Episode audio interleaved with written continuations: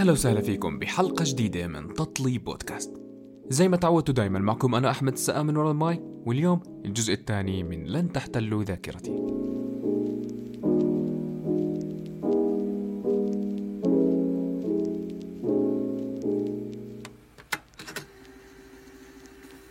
ضيف حلقتنا لليوم هو الأستاذ حسام مناصرة. كان معنا بالحلقة 27 من تطلي بودكاست وروالنا قصص من كتابه لن تحتلوا ذاكرتي.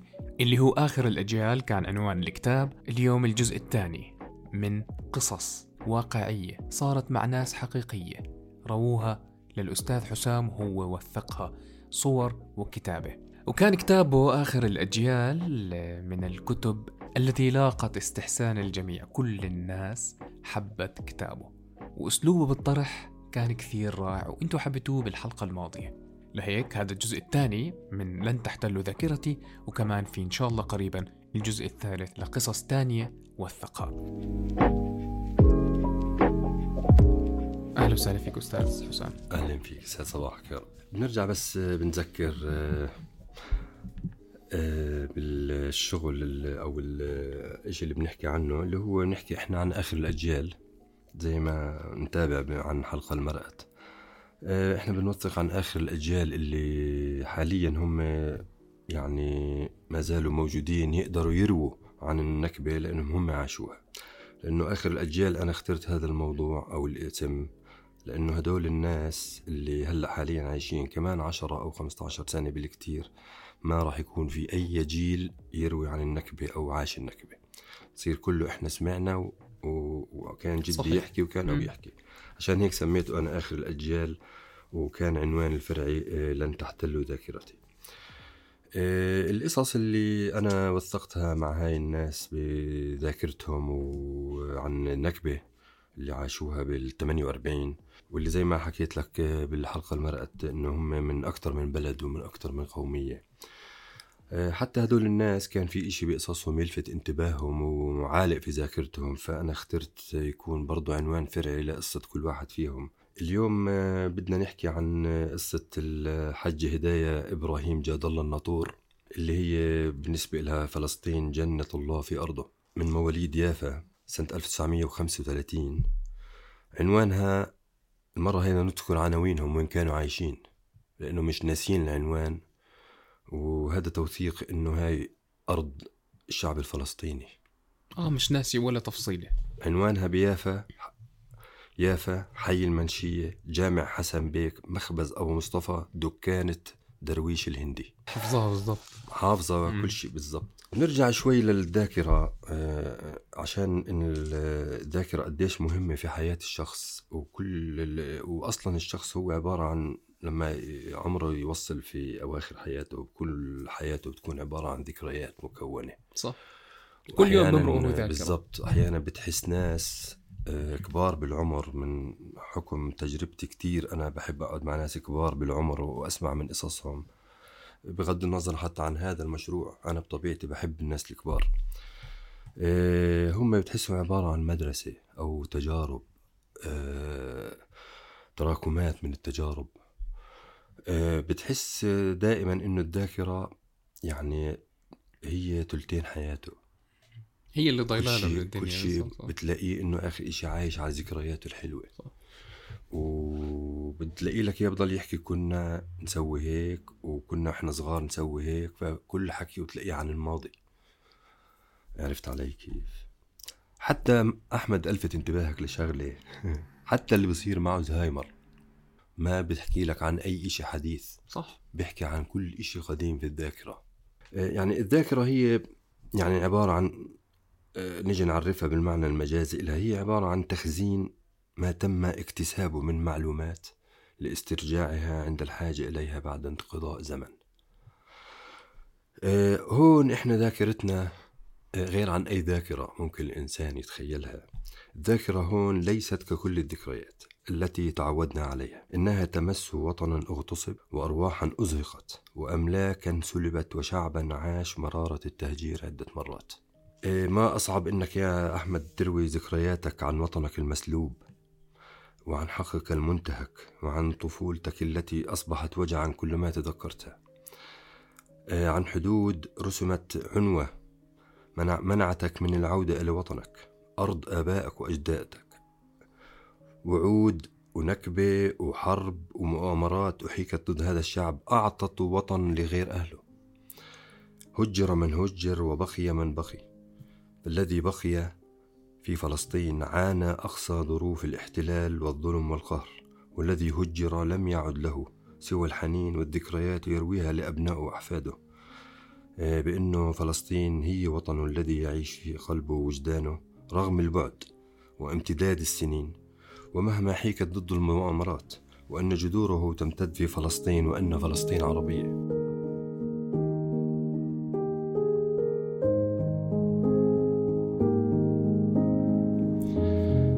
آه، هاي الذاكرة إحنا عنا اللي بنحكي عنها بهذا الحلقات والبودكاست معك. نرجع للحج هداية. آه، الحج هداية من مواليد يافا زي ما حكينا. آه، ناس كان وضعهم آه، بهداك الوقت يعتبر من الوضع المتوسط. عيلتهم عبارة عن ست بنات وأربع أولاد وأبوها وأمها. كانت مهتمة بتفصيلة حاسيتها بأبوها وهي صغيرة إنه أبوها كان بار بوالديه كتير. ضلت ببالها هاي. ببالها بقول لك إحنا تعلمنا بر الوالدين من أبونا. آه كان أبوها برضه مربي وبرضه بربي إخوانه لأنه كان هو الكبير وأبوه توفى فهو برضه معيل لأخواته اليتامى. أبوها كان متعلم من آه، شخص ألماني آه، شغل اللي هو بالأجهزة الآبار وتمديد الآبار الارتوازية. فكان هو من الناس النادرين في كل فلسطين وغزة. وبجوز لكان نحكي إنه في بلاد الشام تخصصا عشان هيك كان وضعه المادي منيح بهداك الوقت وكان له بيته وله سيارته وله كل شيء. فكان عمل والدها بيشتغل في مشاريع إنشاء الأبار الارتوازية وتنقية المياه واستخراج المياه الجوفية. فهاي الشركة اللي كان يشتغل معها آه، كان إلها فروع بيافا وأريحة وغزة. آه، الحجة هداية طبعا درست آه، ست دارسة ومتعلمة درست بيافا لحد المترك.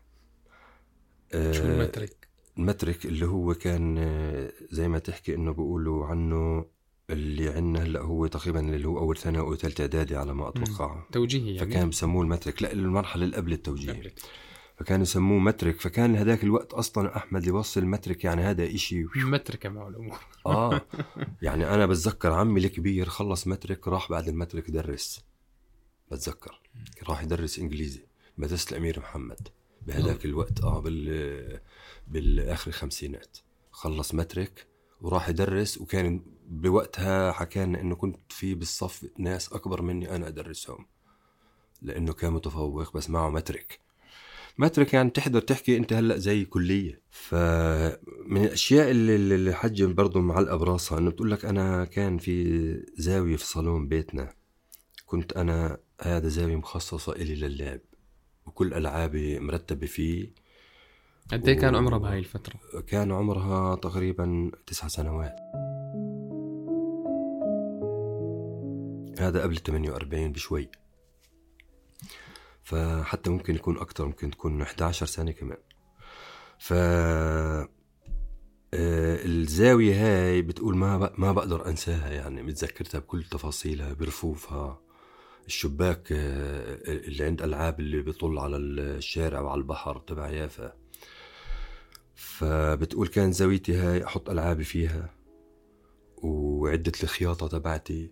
وأنا صغيرة لأني أنا كنت ألملم شقف بتزيد من هون ومن هون وأخيط لألعابي أنا فساتين على إيدي. فبتقول إنه يعني كنا عايشين حياة كريمة ومبسوطين في حياتنا وكانت حياتنا بيافا حياة كتير حلوة. كان وقت الانتداب آه البريطاني آه لسه كان ما زال. فبتقول اللي أنا كنت برضو بتذكره إنه إحنا كان في آه، يعني بعد ما كبرنا شوية وصاروا الناس يسألون إنه بتذكر إنه كان في تعايش كتير بين الناس. ما كنا نقدر نميز أو إحنا كأطفال صغار إنه هذا مسلم أو هذا مسيحي أو حتى هذا يهودي. إنه كان في عائلات آه، يهودية بالضبط. عايشة معنا عادي جدا دون أي آه، بغض دون أي عادي جيران. ف ما كناش نخاف من بعض أو تقول إنه إحنا لا بالعكس كان في ناس جيراننا مسيحيين آه، يجوا الصبح مع أمي مع الجارات نقعد ويجتمعوا ويشربوا قهوة ويحكوا. وحتى بتذكر بتقول إنه أمي أنا بتذكر في وحدة كانت أجت من طرف ناس يهودية أمي أجرتها غرفة عنا. يهودية. أمها أجرتها غرفة أجرتها غرفة. جنب البيت تبعتهم أجرتها ل... ل... ل... لست يهودية. حتى هاي اليهودية لما إحنا رحلنا ضلت هاي تيجي اليهودية تزورنا بالأعياد والمناسبات تعيد علينا وتزورنا وتزور أمي. بعد ما تهجروا؟ مم. تيجي دورت علينا وعرفت وين إحنا وتيجي تزورنا. ما نسيت معروف الأمي عملته معها. ف حلو التعايش. آه التعايش يعني حلو. هون إحنا بجوز نقطة أو جزئية بنحكي فيها إنه هون في فصل بين ال- اليهودية والصهيونية زي صح. ما حكينا في الحلقة المرأة. في فصل ماشي في يهود إنه عندهم الحقد هذا والمتمسكين في التوراة وعقيدتهم اللي هي بتحث على العدوانية على ال- العرب والمسلمين أو حتى أي ديانة موجود هذا لكن في يهود متعايشين كتير وهذا بجوز صار آه، كتير معروف لكل الناس يعني. آه هو في فرق بين اليهودي والصهيوني. والصهيوني طبعا. اليهودية عقيدة والصهيونية حركة. آه، حركة معادية. اسسها واحد ملحد. آه معادي. لأي شيء غير غير صهيوني أو غير يهودي نعم. بعديها بتقول آه، صارت بلشنا نسمع بمشاكل ويقولوا هون في ناس في قصف غاد وفي هدموا بيوت هناك وفي عصابات. صهيونية بتقوم معارك ضد الشعب الفلسطيني وبقتلوا بالناس. صرنا نسمع بهالحكي ونخاف إحنا. و ضل أنا وإخواتي وإخواني قاعدين يعني إنه بالليل مرات نحس بالخوف إنه نسمع أمي بتحكي هي والجارات إنه هدول عصابات هاجموا على المنطقة الفلانية بيقولوا قاتلين خمسين واحد.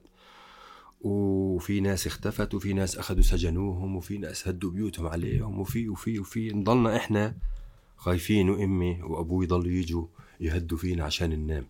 لأنه إحنا بنضل بالنهاية أطفال.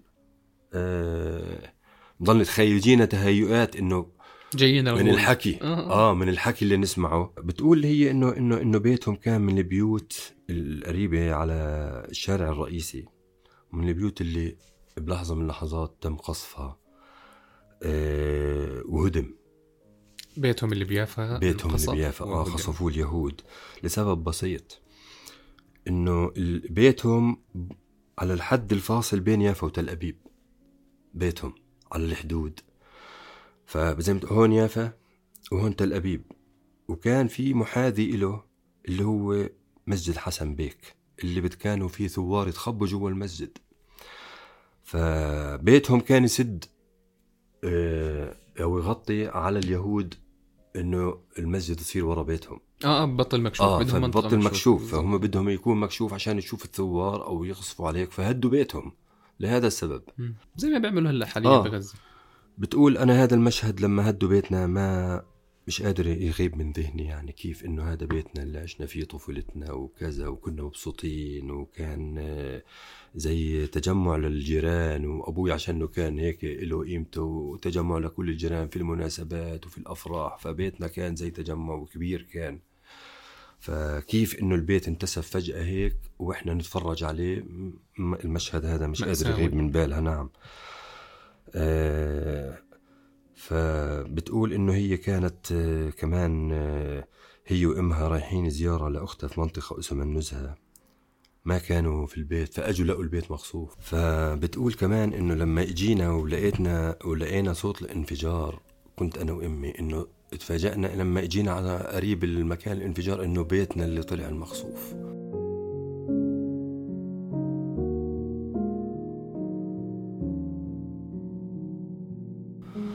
فامي بتقول بوقتها أنا متذكرة إنه ما قدرت توقف على إجريها نزلت على الأرض. انهارت. انهارت. وأنا بتقول كطفل إشي هزني إنه إنه إنه إنه شو هذا ليش هيك بيتنا؟ فبتقول إحساس أليم جدا. بس تخيل إنه كيف لا. طلعوا وقصف آه، بيتهم هم برا آه. يعني. بتقول إنه إحساس أليم جدا يعني أنا لهلأ بحس فيه. فبتقول إنه إنه إنه هذا طلع بيتنا اللي انهدم بيتنا كان ثلاث طوابق. آه، انت متخيل يعني شخص يعني انه بيتهم ثلاث طوابق آه، انهدم. فباليوم الثاني نزل في الصحف حتى متذكرة. بتقول لي العنوان هيك كان بيت إبراهيم الناطور دمر. تاني يوم بعد ما تدمر بيتنا آه، نمنا عند الجيران طبعا إحنا ليلتها توزعنا تاني يوم أبوي صحينا وكل رحنا على البيت أبوي جاب سيارة كبيرة وأي إشي قدر يلملمه من العفش ومن البيت يصلح للاستخدام وأواعي لملمنا وكتكتناها من الغبار وهيك حطوهم بسيارة ورحلنا على بيت تاني في منطقة العجمي. وبتقول ضل بيتنا منسوف آه، ومتذكرة بتقول كيف كانت مع القصف إنه في كان شبابيك تضلت معلقة هيك مع الهواء آه. مع الهواء تلولح وحيطانه كيف مايلة وكذا. فضل بيتنا فترة بسيطة نروح غاد عشان نضل نتفرج على بيتنا ونروح عند جيراننا. آه، بعد فترة جابوا اليهود جرافات وآليات ومسحوه وسووه بالأرض شالوه فصارت أرض فاضية. آه، تت- تقدر تتخيل أنت آه، كيف هاي الحجة متذكرة كل هاي التفاصيل؟ راحت كل ذكرياتها آه لما متذكرة جرفوا كل التفاصيل. بتقول لك الشبابيك كيف كانوا معلقين. بتقول لك كيف آه، أمها كيف وقعت. متخيل كله متذكرة كل تفصيلة بتفصيلها. آه، بعديها بتقول آه، الحجة هداية إنه زادت ال يعني وقع الحرب وال وال وال وال والمناورات والملاحم في هذيك الوقت على- في يافا آه، واشتدت سطوة اليهود على العرب. قويت شوكتهم زي ما قويت. آه صاروا يدمروا كتير ويقتلوا الناس كتير ويعتقلوا كتير ويخربوا في هداك الوقت. آه بتقول بتذكر كمان بهداك الوقت كان في اجتماع بيافا لرئيس البلدية ووقتها كان اسمه يوسف هيكل. أجوا اليهود أعطوه وقت لرئيس البلدية هذا إنه يبلغ الناس إنه آه البلاد هاي بدها تتسلم كلها ويطلعوا منها. بخاطركم ولا برضاكم بدك تبلغ كل الناس هذا الحكي. آه، بال- بالحرب أو بالسلم بالموت أو بالحياة البلاد بدها تتسلم. اللي بضل بده يموت واللي بيطلع ما بنحكي معه. نفس السياسة يا أحمد. نفس الموضوع بالضبط. نفس السياسة. نفس أنا وأنت بتحكي عم بتخيل اللي بصير بغزه. آه من. قبل من ال 48 وإحنا بال 23 أكثر من ال- 70 سنة نفس الوعود اللي هلأ بيحكوها لأهل غزة. اطلعوا أنتم ممر امن لكن هو برضه ما في ممر امن نفس السياسة. نفس المشهد بتحسه. وأنت عم تحكي أنا صافن بالأحداث آه، اللي عم بتصير آه. حاليا. نفس, المشهد. نفس المشهد. بس بهداك الوقت بس بزمن مختلف. اللي بيفرق بالضبط اللي بيفرق إنه ما كان في آه، social media و... ولا كان في ناس تساعد ولا في آه، ناس موبايلات مصاري. توثق وكاميرات توثق هذا الحكي. ما كان في ناس تقدر تقدم مساعدات بالضبط الوقت يعني. بالضبط. فما كانش في هالكم من الناس اللي توثق. هلأ كل واحد بإيده موبايله ممكن صح، يصور يوثق. لكن هداك الوقت كان كله مخفي. كانت مثلا كل يافا قديش فيها؟ كم صحفي؟ اثنين ثلاث خمسة. شو بده يلحق يوثق ليوثق. من هاي الجرائم. آه، اللي تم يعني اللي ارتكبها ال- الصهيونيين. اللي بضل هو بس ذاكرة الناس. ذاكرتهم؟ يروها. اللي هي آه. آه. حتى شو ما صار ما حدا رح يحتل ذاكرتها. رئيس البلدية هذا اللي هو يوسف هيكل كان كتير صحبة وأبوها فأجا قال له بينه وبينه قال له يا إبراهيم أنا بنصحك أنت وعيلتك تطلعوا لمكان آمن اليهود مش راح يجيبوها البر. راح تصير مجازر فاطلعوا أنت وعيلتك.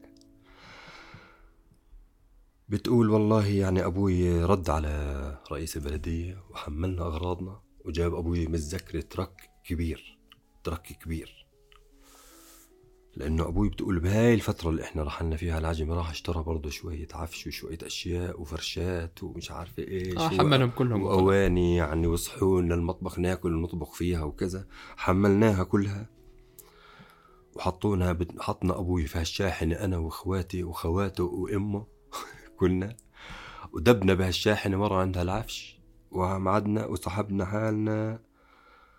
وبتقول حتى أنا متذكر إنه أبوي فرش لنا بساطة بالشاحنة ورا. بتقول إنه كان رحيلنا ركوبنا بالشاحنة. هذا كله وسط سخرية واستهزاء وشماتة الجيش الصهيوني اللي كان واقف قبال بيتنا ويتفرج علينا كيف بنرحل. فعلى قدر حزننا انه بنترك بيتنا وحينا ومدينتنا كان هو سرورهم للصهاينة. إيه، والحجة يعني ترجمت الشعور يعني إنه صعب على طفلة. إنه لا يعني تعرف ما هو المصير ما تتخيل بالضبط. آه لا تعرف ما هو المصير ولا تعلم متى ستعود. إيه بتقول إنه برضه إيه كانت هي الحجة هي لما تحكي معي يا أحمد إنه بتقول بدي أحكي هاي القصة بلاش أنساها لأنه بتضل ست كبيرة شو عمرها؟ بتحكي أنت 86 إيه، بتقول إنه ما يحضرني من قصص النكبة إنه في كاينة قريبة لأمها بهذا الوقت تحديدا لما قالوا اهربوا ما تهربوا واطلعوا اتركوا يافا. بتقول كانت في قريبة لأمي من قرية يازور ساكنة في يازور وبلشت المعارك وزادت وفي هداك الوقت في هاي المنطقة. وقبل ما تهرب هاي الست أخذت أغلى شيء عندها يعني كعادة الناس اللي تهجروا كل شيء بيقدروا يحملوه بكون بسيط واغلى وأثمن شيء بياخذوه زي ذهب زي أي شيء بخصهم شيء يساعدهم على التهجير أو لما المكان اللي ينزلوا فيه. فهيك كان تفكير فتفكير سريع كان ما فيش مجال إنك تقعد على راحتك وكذا. فخبت بقماشة جميع ما تملك هي وبناتها من مصاغ وذهب بخرقة ولفتها على وسطها أه وحطت حزام على خصرها وطلعوا كل واحد في اتجاه من اللخمة. بعد فترة أه بلشت الناس لما هديت شوي بتقولوا القصة هاي هديت الناس بلشوا يتفقدوا بعض وين راح فلان وين راحت فلانة وين بنتي الكبيرة وين أولادها وين كذا. هاي الست لقوها مرمية تحت شجرة وضعها يعني كجثة مش مزعج جدا لقوها شهيدة وكل آه، أواعيها طبعا ممزعة عنها وهيك وكل إشي عليها كان من الذهب كله مسروق ومسلوب يعني من قبل عصابات الصهاينة. بعديها بتقول إنه الشاحنة هذه أخذتنا وودتنا على محطتنا الأولى بالتهجير اللي هي طول كرم. بتقول لنبدأ مرحلة جديدة من حياتنا حيث كانت تسكن هناك أختي وزوجها الذي يعمل مدرسا في كلية خضوري للزراعة وهي من الجامعات العريقة أحمد في فلسطين. متخصصة في تدريس الزراعة فبتقول قعدنا ببيتهم فترة بعدين أبوي راح عشان إنه هو بتعرف أبوها معه شوية فلوس يعني وضعه زلمة كويس مش زي هالناس اللي تهجرت عجريها آه. ويا دوب كانت لاقية أصلا الأكل أو الهدمة اللي عليها زي ما بيحكوا فأبوها راح استأجر بيت عشان يسكنوا فيه من عائلة اسمها عائلة مقدادي. استأجر لهم بيت. بتقول استأجر لنا بيت وسيع ومعاه حديقة وسيعة. وقعدنا في هذا البيت فترة. ترى يعني انت متخيل انت حافظه أسماء حافظه الأسامي. حافظه آه. اسم اللي استأجرت آه. عنده آه آه. فانبسطنا. بتقول إحنا أولاد صغار أنا وإخواتي إنه آه والله بيتنا جديد وهنلعب بهالحديقة. وحديقة كبيرة م. شو بيت مرتب والله. إنه أوف. لكن بتقول برضه ما تهنينا على هذا البيت فقعدنا بتقول هي مش متذكر الوقت لكن قعدنا فيه أشهر. ما كملنا السنة. برضه كعادة الناس اللي كانت تتهجر كانت العصابات والجيش الإسرائيلي يضلوا مخوفون عشان يطلعوا. يضلوا يتابعوا التهجير من منطقة لمنطقة. يهجروك من منطقة يلحقوك على المنطقة اللي بعدها عشان يهجروك منها لبعدها لبعدها. فهي زي الزحف. روح من هون إحنا عشان في كذا فخليك غاد. إنه آه خلص نفس, نفس اللي بيصير نفس, نفس اللي بيصير حاليا. يخلصوا من منطقة يطهروها من الناس ويحتلوها على اللي بعدها. فأنت تضلك في مرحلة تهجير متواصل. آه. آه. آه بتقول إنه آه صار آه حتى أبوها إنه بتقول ضل بشغله لأنه ما فيش حدا يقوم بشغله والشركة معتمدة عليه. فبتقول قعدنا أشهر بهذا البيت آه وبعديها إحنا انتقلنا على نابلس. هربنا كمان مرة من طول كرم على لا نابلس. لا لا. و... وأبوها ضل بشغله برضه نفس الإشي زي ما حكيت لك. بتقول بهذا السنوات يعني كان أنا إخواني هي أصغر واحدة في إخوانها لعلمك.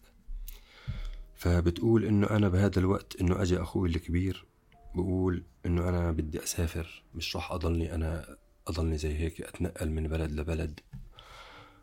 بتكون بتقول كان من الأوائل الناس اللي سافروا على الكويت يشتغلوا.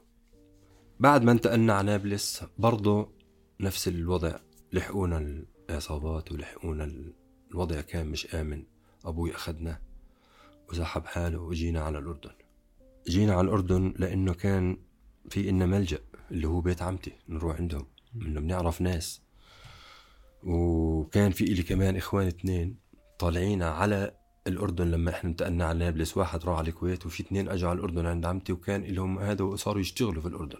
فإحنا كان في ناس نلجأ لهم بيت عمتي وإخواني الاثنين. فإجينا على الأردن وبعديها بشوية إنه أبوي توفى بالأردن. وبعد ما إحنا آه انتقلنا للأردن زي ما حكيت لك إنه أبوها توفى هناك وإشي اخوانها كلهم صار كل واحد في بلد. وإخواتها تزوجوا الكبار وإشي ضلت هي وأمها. ف بتقول إنه أخو واحد من إخوتها اللي هو عايش بالكويت قال لها تعالي يما أنت اخت عندي على الكويت ما ينفعش تضلكوا لحالكم فأنا تعالوا عندي. فبتقول طلعت أنا وأمي نعيش في الكويت عند إخوتي وتزوجت في الكويت هي هناك وأمها توفت في الكويت ودفنت واندفنت في الكويت. صارت أمها مدفونة بالكويت وأبوها مدفون بالأردن. آه. ف آه، واخوانها كل واحد في بلد في أغلبهم بلد. بالكويت واخواتها كل واحدة في بلد. تشتت. فالحياة هي بتقول إنه الحياة ذكرى والممات خلود.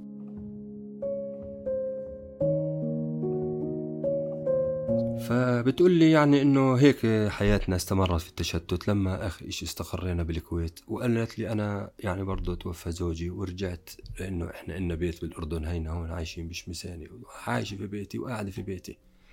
لما سألتها إنه شو فلسطين بالنسبة إلك ما قدرت تحكي. فأنا م- كنت كل شخص أقول له شو فلسطين تعني لك هي ما قدرت تجاوب لأنها هي جاوبتني بالبكاء يعني. فقالت لي ما. تسألني هذا السؤال تسألنيش. وضلت تبكي ودارت وجهها عني. وهون وقفت التسجيل معها. وهي قصة آه، هداية إبراهيم الناطور. لما تسمع القصص هاي وتقارنها بالقصص اللي عم بتصير حاليا الأولاد الصغار اللي مهجرين حاليا بغزة بعد خمسين سنة راح يبلشوا يحكوا هاي القصص. آه. فأنا يعني فكرت في شغلة إنه آخر الأجيال راح تضلها مستمرة القصص نفسها. يعني قد ما حاول الكيان ينهي هاي الذاكرات مش راح يقدر يحتلها.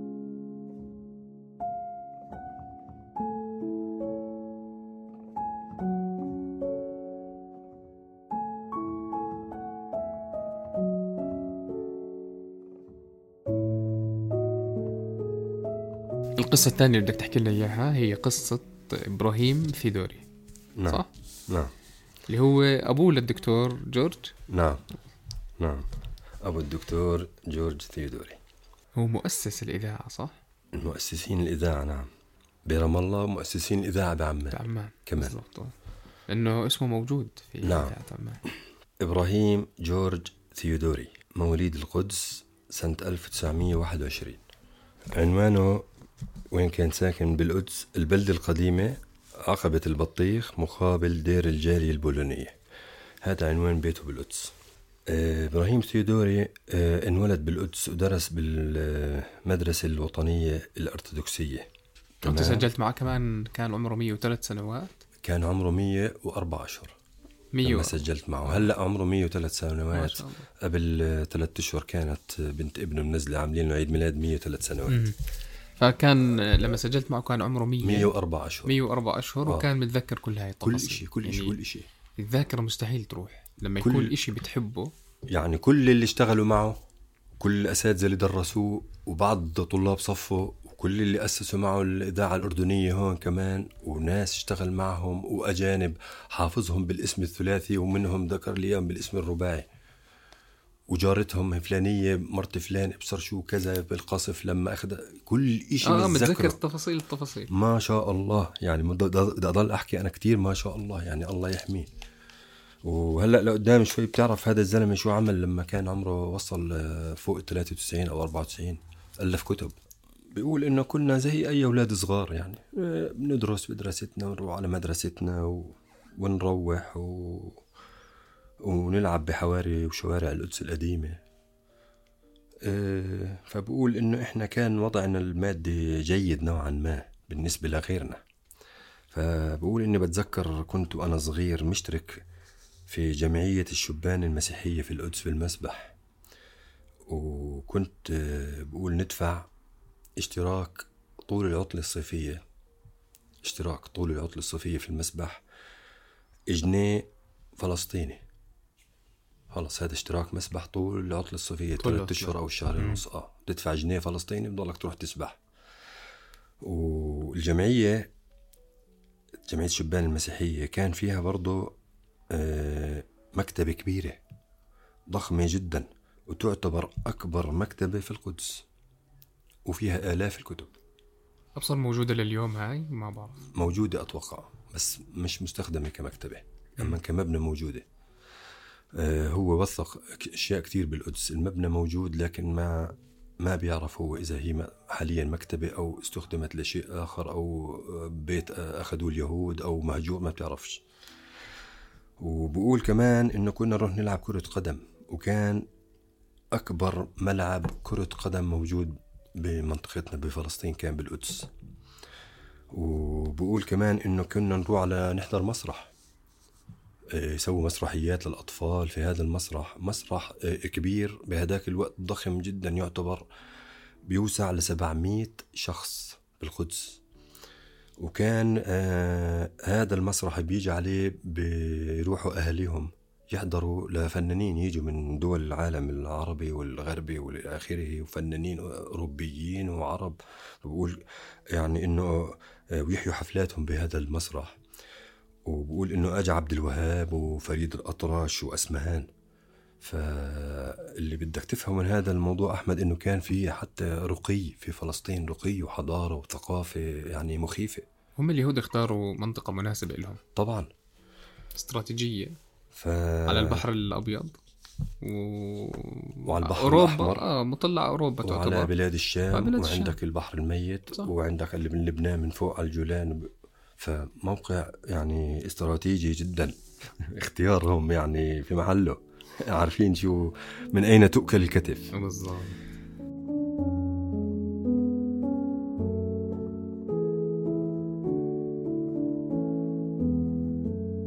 فهيك كانت طفولته بين المسبح بين كرة القدم و- والمسرح. فلك أن تتخيل هذا الطفل كيف طلعت عقليته. عقلية مثقفة. صحيح. فكمل دراسته بالثانوية بمدرسة موجودة بالقدس اسمها مدرسة صهيون. هاي المدرسة صهيون واقعة آه، بعد باب الخليل في منطقة اسمها جبل صهيون. جبل عشان هيك. اسمها آه، مدرسة صهيون. وهي هاي مدرسة إنجليزية كان مديرها واحد اسمه مستر ماكينز وبقول إنه هو حتى بتذكر أسماء كل الأساتذة اللي درسوه كاملين. وذكر لي إياهم. آه، وما في مجال إنه هون إحنا نقعد نذكر فيهم. آه بالضبط. ف وبقول بتذكر إنه كمان أغلب أسماء زملائه في الصف معه. ومنهم يعني ياسر عمر وخليل عرفة وداود ترجمان. فذكر أسماء كتير درسوا معاه. ولما خلص دراسته الثانوية آه، كان متفوق برضه هو في دراسته. اشتغل موظف بحيفا. وكان كاتب في محكمة صلح حيفا حكي هذا سنة 1941 وضل في حيفا سنة وشهر. بعدين انتقل من حيفا لمحكمة صلح الخليل. وبقول لي إنه على فكرة بدي أحكي لك إنه أنا لما كنت في حيفا كنت ساكن في شقة مفروشة غرفة يعني وبدفع آه، أجرتها في الشهر جنيه فلسطيني. تخيل أجار. وفي الخليل لما انتقلت على الخليل كانت الأجرة أقل. سكنت برضه بغرفة عند ناس خلايلة كنت أدفع نص جنيه فلسطيني في الخليل. وكان أصلا راتبي بقول بدأ بقول راتبي في الشهر كله أنا كان راتبي 8 جنيهات ونص. كان راتبه. ف وضل في مكان وبقول ضليتني اني أنا بمدينة الخليل سنة كاملة بعدين انتقلت لمحاكم صلح القدس وبعدين انتقل للمحكمة المركزية بيشتغل فيها. كمان بيقول إنه قبل انتهاء الانتداب البريطاني بسنتين آه، اشتغلت اشتغل في محكمة الاستئناف العليا بشقيها الجزائي والحقوقي. وكان من زملائه في الشق الجزائي فايز إلياس وبدر الكالوتي وفي واحد يهودي. ذكر لي اسمه الأول بس بقول مش متذكر اسمه هيك آه. وب... وانتقلنا وقتها من بيتنا في البلدة القديمة لمنطقة الشيخ جراح. سكنوا استأجروا الطابق الأرضي من من من بيت الحسيني اللي هو هذا البيت معروف ببيت الشرق. وبعديها صار منظمة مقر منظمة التحرير الفلسطينية. وبقول كبرت وكذا وتجوزت في هذا البيت. تجوز ببيت الشرق. في بيت الشرق نعم.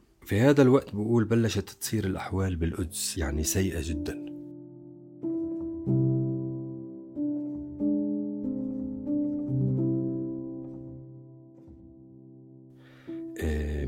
مناوشات واعتداءات بين العرب واليهود واليهود يعتدوا على العرب وفدائية وثوار يهجموا على اليهود بالليل وعمليات استشهادية وكذا. لأنه اليهود بهذا الوقت من اللي بيحكي فيه طبعا نحكي إحنا بعد بداية ال 43 هلأ اليهود كانوا يهاجموا الأحياء العربية يهجموا عليهم بالليل عصابات والعرب ما كانوا يسكتوا يردوا. وكانت اغلب الهجمات العربية هي أو يعني ما في تنظيم كبير ما في هي هجمات فردية.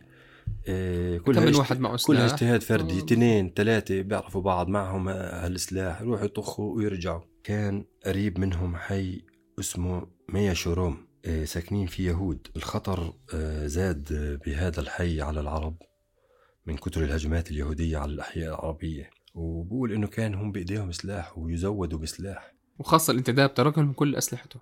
طبعا طبعا.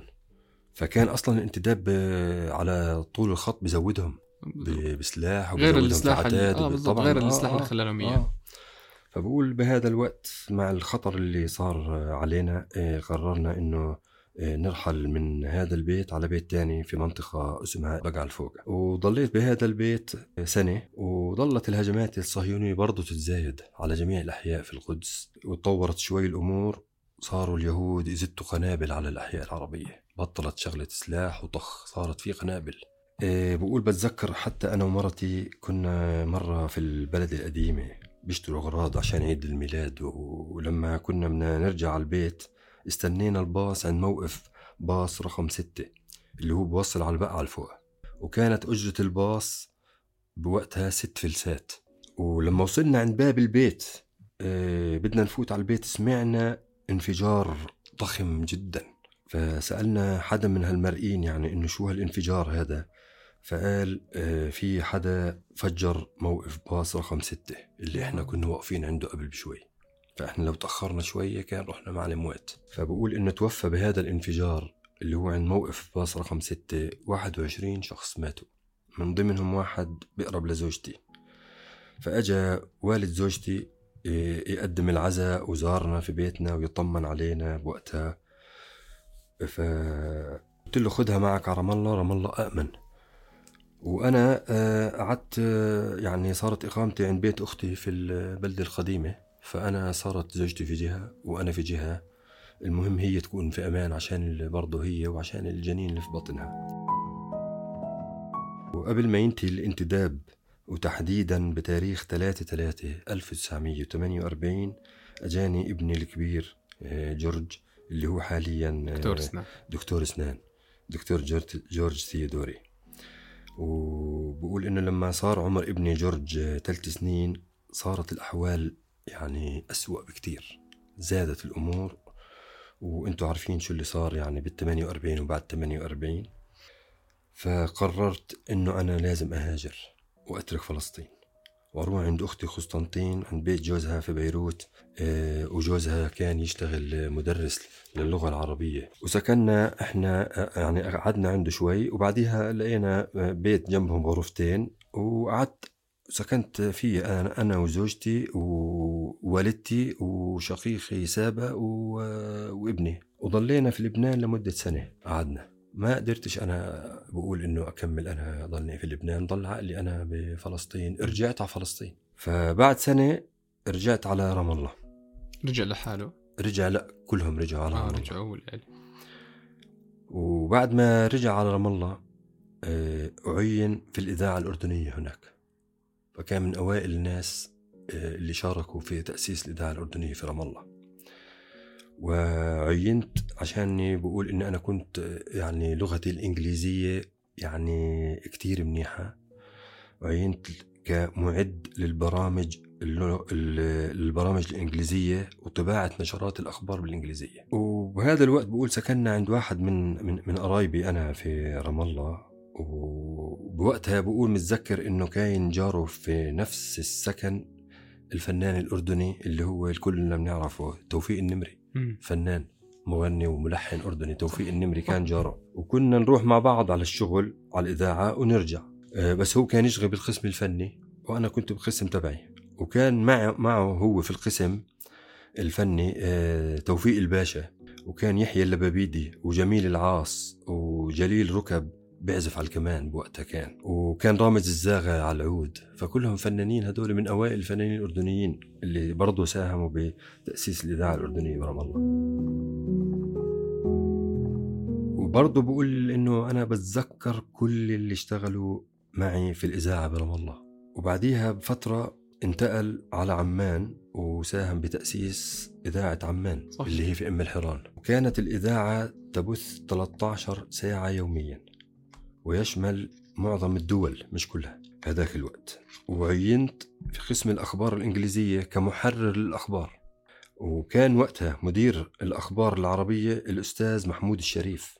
وبعديها بشوية رقيت صرت رئيسا لقسم الأخبار في الإذاعة الأردنية في أم الحرام إبراهيم تيودوري اشتغل في إذاعة عمان 28 سنة. وبقول إنه أنا بعديها طلبت آه، إحالتي للتقاعد وكان وقتها بعد 28 سنة صار أو كان مدير الإذاعة اللي هو الأستاذ نصوح المجالي. فكان إحالتي على التقاعد سنة 1977 وقررت إنه أنا آه، بعد التقاعد إني أنا كنت حابب أشتغل في المراسلات الأجنبية عند عدة تجار وشركات في عمان. وفتحت مكتب آه، صغير له بسوق السكر. مكتب للمراسلات. آه مكتب تاجر ترجمة آه، مراسلة ترجمة آه تاجر بده يتواصل مع شركة برا أنا أسجل له أنا أترجم له أنا. آه فاستمر شغله هيك لفترة بالمكتب المراسلات تبعه. بعديها بفترة طلبوا منه إنه لازم ترجع على الإذاعة يا إبراهيم. وبقول رجعت. على الإذاعة بناء على طلبهم ورفع راتبي لأني أنا أصلا تركت الإذاعة لأنه لا لا لا لدنو الدخل تبعه. وقالوا له بنرجعك على الإذاعة؟ وبنعطيك راتب 150 دينار. بس ارجع. وقلت كويس والله 150 دينار. وراتب تقاعد كمان. والله حلوين. بهذاك الوقت بقول إني أنا أوه ممتاز. ضليتني أشتغل بالإذاعة الأردنية بعد ما رجعت المرة الثانية لما صار عمري 80 سنة. وبعديها تقاعدت وقعدت في البيت. فبقول كان وقت الفراغ عندي آه، طويل وحسيت إنه وقتي صار ممل. فقررت إنه أنا لازم أعمل إشي عن القدس. يعني في براسي إشي عن القدس لكن شو هو؟ آه، مش عارف. فبقول أخذت معي فترة من التفكير والتمحيص وآخذ وأعطي مع حالي إنه قررت إني أنا لازم أعمل كتاب عن القدس. ف خصوصا إنه أنا بقول إنه إنه أنا انولدت في القدس وبعرف كل ازقتها شبر شبر وبتذكر تاريخها منيح. فصرت أقرأ كتب وأجمع مقالات واشتركت بوقتها بمكتبة عبد الحميد شومان وصرت أستعير كتب ومراجع لإعداد وعشان تساعدني بإعداد كتابي الأول اللي سميته القدس في العيون. وكان هذا آه، سنة 2010 أول كتاب أول كتاب له كان بال 2010 كان بال 2010 يعني بتحكي أنت هذا الزلمة كان عمره 91 سنة لما ألف أول كتاب له عن القدس. وألف كتاب تاني بعديها بشوية آه، عن القدس باللغة الإنجليزية آه، وكان مصر إنه يكون باللغة الإنجليزية لحتى يكون وجهه هو للغرب ولأمريكا وللدول هاي الأوروبية آه، عن القدس. وكان بعديها كمان أحمد بيشتغل على كتاب ثالث بلش فيه بعد ما صار عمره 95 سنة. بجوز يكون هلأ أصدره أو ما أصدره صراحة ما بعرف. كتاب ثالث برضه عن القدس. فتخيل أنت قديش هذا الإنسان بعد حوالي آه، 90 أو 85 سنة من تركه لمدينة القدس إلا إنها جواته.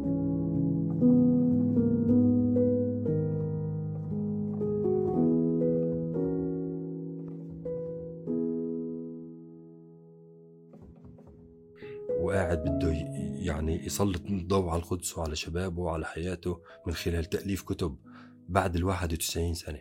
عشان هيك أنا حكيت لك بالبداية إنه هذا شخصية استثنائية.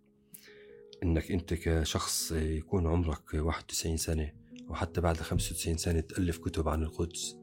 آه شيء آه، كثير عظيم. شوف إصراره قديش يضل وتعلقه في مدينة هلأ القدس ال- قد إيه الفترة اللي أنت كنت تروح عنده فيها؟ قد إيه مدة؟ رحت عنده آه، مرتين. لأنه هو مسكين بيقدرش يقعد فترة طويلة نفس القعدة. فأنا رحت عنده مرتين كانت كل مرة بجوز آه، أول مرة رحت عليه صراحة هو كان كتير مبسوط إنه بيحكي عن القدس فأخذنا الوقت كنت قعدت عنده بجوز ثلاث ساعات. المرة الثانية قعدت عنده بجوز ساعتين.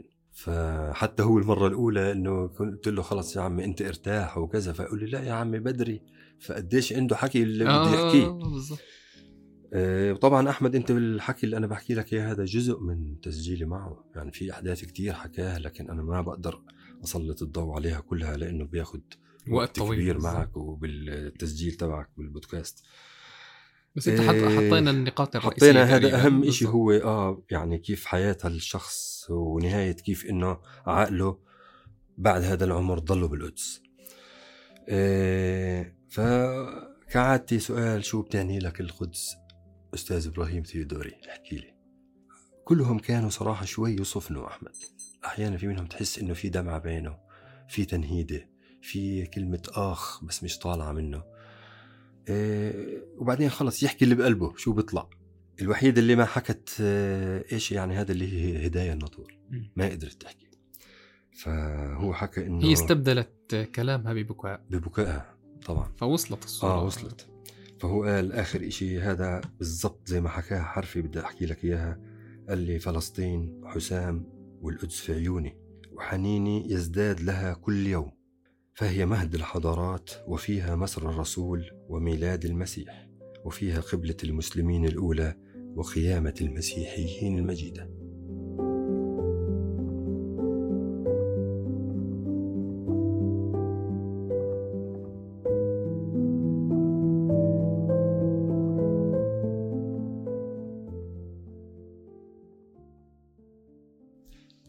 هذا إبراهيم ثيودوري من القدس. يعني هاي القصة للأمانة من القصص المميزة قصة السيد إبراهيم ثيدوري وأنا كتير مبسوط يعني وبدي تكون الحلقة أطول صراحة. آه. بس في. جزء ثالث. في جزء ثالث إن في شاء الله. بهمنا الناس- كمان ما نطول على ال- المستمعين. آه، يشعروا بالملل. آه، أنت ما بتتخيل أستاذ حسام قد إيه كانت ردود الأفعال حلوة على الجزء الأول. الحمد لله الحمد لله. القصتين اللي حكيناهم اليوم قصص رائعة. أنت ما بتتخيل قد إيه كانت ردة فعل الناس على الجزء الأول. هاي القصص رح تضلها مستمرة في البودكاست لأنه أنت وثقت لنا إياها. يعني أنت حكيت لنا آه. وأعطيتنا من جهدك يعني هذا تعبك أستاذ حسام. طبعا. فأنا بشكرك كتير. شكرا- والجزء الثالث؟ والجزء الثالث إن شاء الله رح يكون أقوى. إن شاء الله. لأنه في قصص حماسية زي ما أنت حكيت إن شاء الله من آه، الجزء الثالث إن شاء الله بنحكي عن كمان قصتين من مدن تانية وأشخاص تجربتهم مختلفة بالتهجير. آه، لاحظ كمان بس الفت انتباهك لشغلة يا أخ أحمد إنه إنه قصص التهجير هي يعني ممكن الشخص يحس إنها متشابهة. بس هي هي بس في جزئيات معينة لكل شخص تختلف من ذاكرة لذاكرة. مختلفة. عن الشخص الثاني. هلا ممكن بتحس إنه كلهم هربوا وكلهم طلعوا وكلهم تركوا بيتهم. أوكي ماشي. اللي أنا بدي أحكيه بهاي القصص أحمد إنه هدول الناس بهاي الفترة لما تعرضوا للتهجير ما وقفوا عند نقطة معينة. إنه قاعد يت يعني ينضب حظه ويتبع آه ما انتحروا ما ماتوا. لا لا راحوا اشتغلوا وأنا وعاشوا. راح بيتي وأنا وأنا ما وقف عند هاي النقطة. كمل وتعلم وطلع ورجع وكمل واستلم مناصب وإلى آخره وتابع حياته. ما وقف عند نقطة التهجير اللي هي أنا بتخيل إنها هذه نقطة فاصلة في حياة نقطة. بداية تعتبر لناس. بالضبط.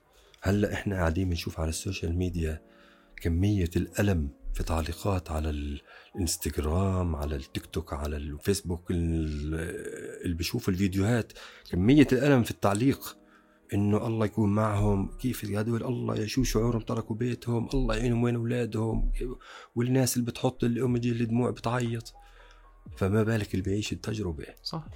وما بالك الناس اللي ما كان في حدا يوثق طبعا ما في حدا يوثق. ما بالزبط. كان في إعلام ولا كان في social media فبتضل الذاكره إلى الأبد. دائما بتضل فعليا موجود فعليا لن يحتلوا ذاكرة أحد. كان عنوان موفق للأمانة. شكرا لك أستاذ حسام. العفو شكرا لكم أنتم. كثير مبسوط إنه الناس حابة تسمع هاي القصص عن قصص تهجير نكبة فلسطين. هاي كانت الحلقة 29 من تطلي بودكاست. كنت معكم أنا أحمد السام نور المايك. استنوني كل يوم أربعاء على أبل بودكاست وجوجل بودكاست وسبوتيفاي.